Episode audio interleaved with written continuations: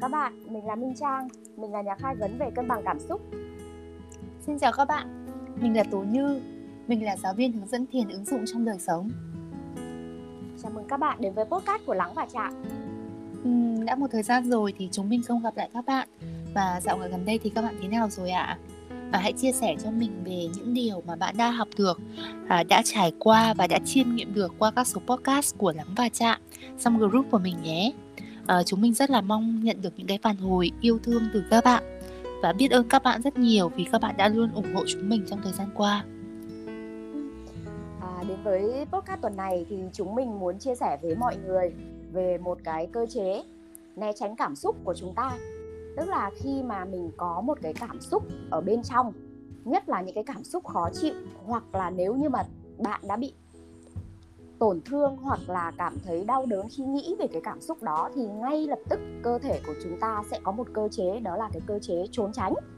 Và trong thiên nhiên ấy, thì mọi người có thể thấy là các con vật, ví dụ như là con nhím, khi mà nó thấy có nguy hiểm, thì ngay lập tức là cái bộ lông nó xù lên, rồi đầu người nó cuộn lại thành một cái hình tròn. Thế nhưng mà khi nguy hiểm qua rồi, thì con nhím nó lại trở về cái trạng thái bình thường, nó lại tung tăng chạy nhảy đi vào rừng, lại đi kiếm ăn thế nhưng mà con người thì khi mà đóng băng cảm xúc rồi là đóng băng luôn. Và có khi đóng băng mấy chục năm có khi cả đến cuối đời. Nếu mà chúng ta không tự tan rã không tự nhận ra cái cảm xúc của mình thì chúng ta sẽ luôn luôn né tránh cái cảm xúc đấy. Ừ, né tránh cảm xúc hay còn gọi được gọi là đóng băng cảm xúc. Ờ, mọi người sẽ thấy ở thiên nhiên ấy thì các con vật khi mà thấy những cái tình huống cảnh báo nguy hiểm nguy hiểm thì chúng sẽ ngay lập tức đóng mình lại thu mình lại để né tránh khỏi cái nguy hiểm đó. Và đây là một cơ chế để tự bảo vệ của chúng ta. Và con người của chúng ta cũng vậy. Khi mà chúng ta gặp những cái tình huống những cái hoàn cảnh nào đấy và cảnh báo cho chúng ta là có một cái nguy hiểm nào đó về mặt cảm xúc thì chúng ta sẽ có xu hướng là sẽ đóng băng cái cảm xúc đó của chúng ta lại và chúng ta né tránh. Ví dụ như là ở trong nhà giả sử như là các bạn uh, bố mẹ nhé giả sử là mối quan hệ với bố mẹ chẳng hạn. Ví dụ như là khi mà bạn uh, kể với bố mẹ về ước mơ của các bạn này các bạn muốn làm một cái công việc gì đó nhưng mà bố mẹ mình thì lại phản đối mình không đồng ý với mình. Ờ, à, nào là con ơi con làm như vậy thì nhỡ như này nhỡ như kia thì sao? Và mình chưa bao giờ nhận được cái sự đồng tình từ bố mẹ. Thì sau đấy mình lại có xu hướng là mình sẽ không kể cái chuyện đó với bố mẹ nữa. Dần dần mình cũng ít tâm sự hơn với bố mẹ và cũng chỉ nói những cái câu chuyện ví dụ như là ơ hôm nay nhà mình ăn gì nè? Ờ, hôm nay thời tiết thế nào? Tức là mình chỉ nói những câu chuyện bề mặt thôi. Rất ít khi mình thực sự mở lòng. Mình trải lòng những cái suy tư, những cái chăn trở, những cảm xúc ở bên trong, rất sâu ở bên trong của mình cho bố mẹ mình. Thì đây là một cái trạng thái là mình đã đóng băng cái cảm xúc của mình, cái cảm xúc thực sự, cái suy nghĩ thực sự rất sâu ở bên trong của chúng ta. Đối với một người nào đó hay đối với một hoàn cảnh nào đó và chúng ta chôn giấu nó rất sâu ở bên trong, thì hoặc là có những cái trường hợp thì ví dụ như là ai đó đã làm nói một cái lời nào đó tổn thương các bạn thì các bạn sẽ né tránh cái người đấy và các bạn sẽ không bao giờ gặp lại người đó. Nhưng bạn sẽ gặp lại một cái người có hình bóng tương tự với người kia và bạn cũng có xu hướng tránh xa họ. Ừ, đúng rồi đặc biệt là ở trong gia đình nếu mà từ nhỏ khi mà mình chia sẻ bất cứ một cái điều gì đấy xong bố mẹ lại nói là ôi con ơi uh, con làm cái này không được đâu con hãy làm cái công việc cũ ý, bố mẹ thấy an toàn hơn. Thế là chính chị đây đến khi mà chị ra làm tự do chị muốn chia sẻ với bố mẹ nhưng mà chị rất sợ là cái ước mơ của mình lại bị ngăn cản một lần nữa. Thế là thôi để không phải trải nghiệm cái cái cái nỗi đau đấy một lần thì là chị sẽ không chia sẻ chọn cách là đóng băng và không chia sẻ nữa. Và cứ khi bố mẹ cứ định hỏi đến về đấy mình lại tìm cách lảng tránh sang một cái chủ đề khác. Thế nhưng thực sự là trong lòng mình không thấy yên và mình thấy có một cái sự mất kết nối nào đấy ở đây ý thì cho đến khi mà chị chị bảo là bây giờ mình phải dũng cảm lên. Dù đau thì đau một lần thôi, và cái sự thật là cái luôn luôn nên được nói ra. Và khi nói ra được rồi thì mọi người sẽ thông cảm và hiểu nhau hơn. Thì đến khi chị bày tỏ được rồi, thì tình cảm của bố mẹ, con cái lại gắn chặt hơn và mình lại muốn về nhà hơn. Vì lúc đấy mình không phải đeo mặt nạ nữa. Mình là chính mình rồi, mình thấy căn nhà là cái nơi ấm áp để mình trở về.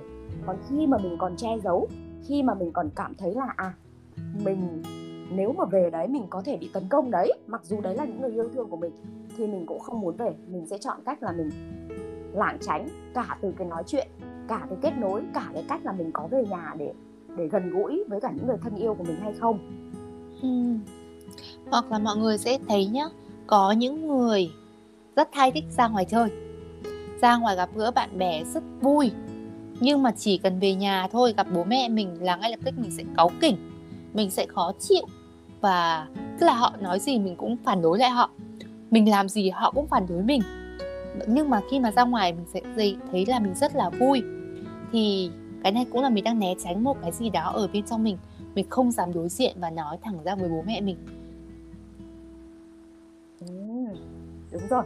Với chị thấy có một cái cơ chế rất phổ biến của mọi người để khi mà tránh cảm xúc ấy đó là ngủ.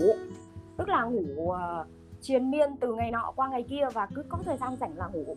Tại vì khi mà ngủ thì mình nghĩ là à mình sẽ không phải suy nghĩ này mình sẽ không phải đối diện với sự thật này.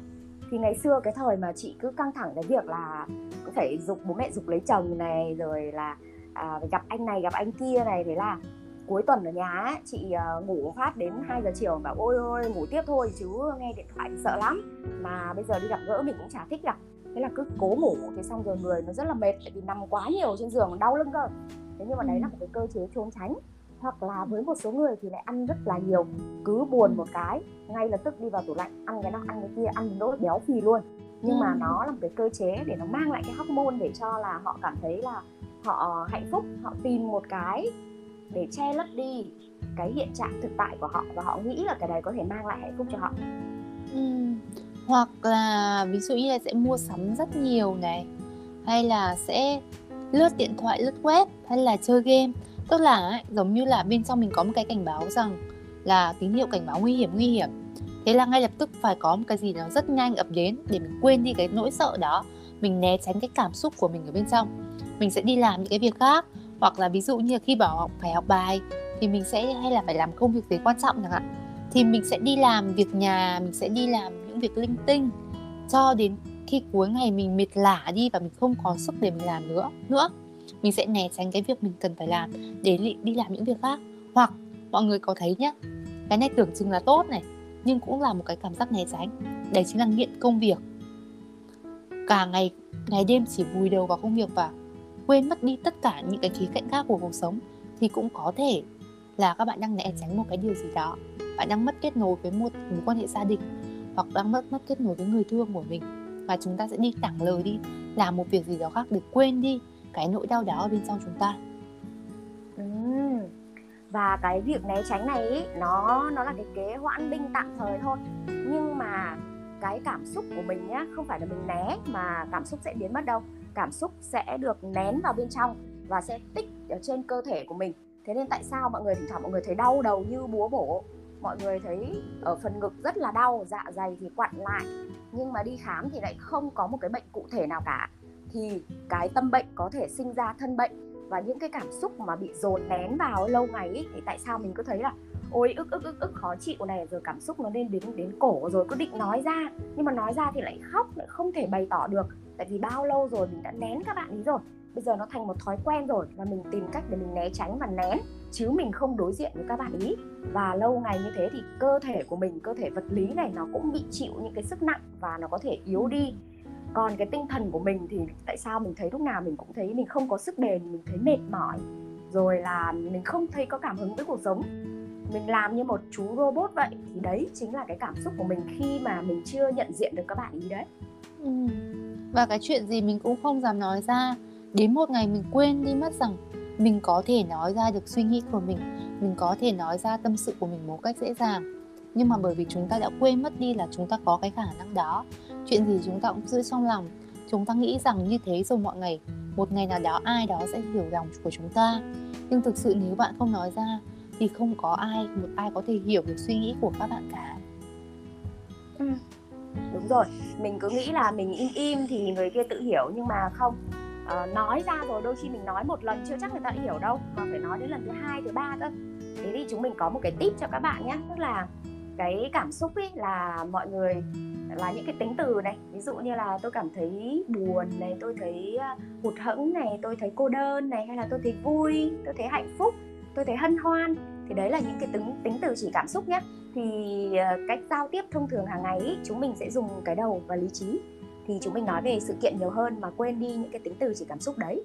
Thì bây giờ mình hỏi nhiều hơn câu hỏi là à, mình đang cảm thấy như thế nào? Và thêm những cái tính từ chỉ cảm xúc đấy khi mọi người giao tiếp với cả mọi người có các mối quan hệ xung quanh nhé để cho mình quen dần với cái việc nhận diện cảm xúc của mình đi. Ừ.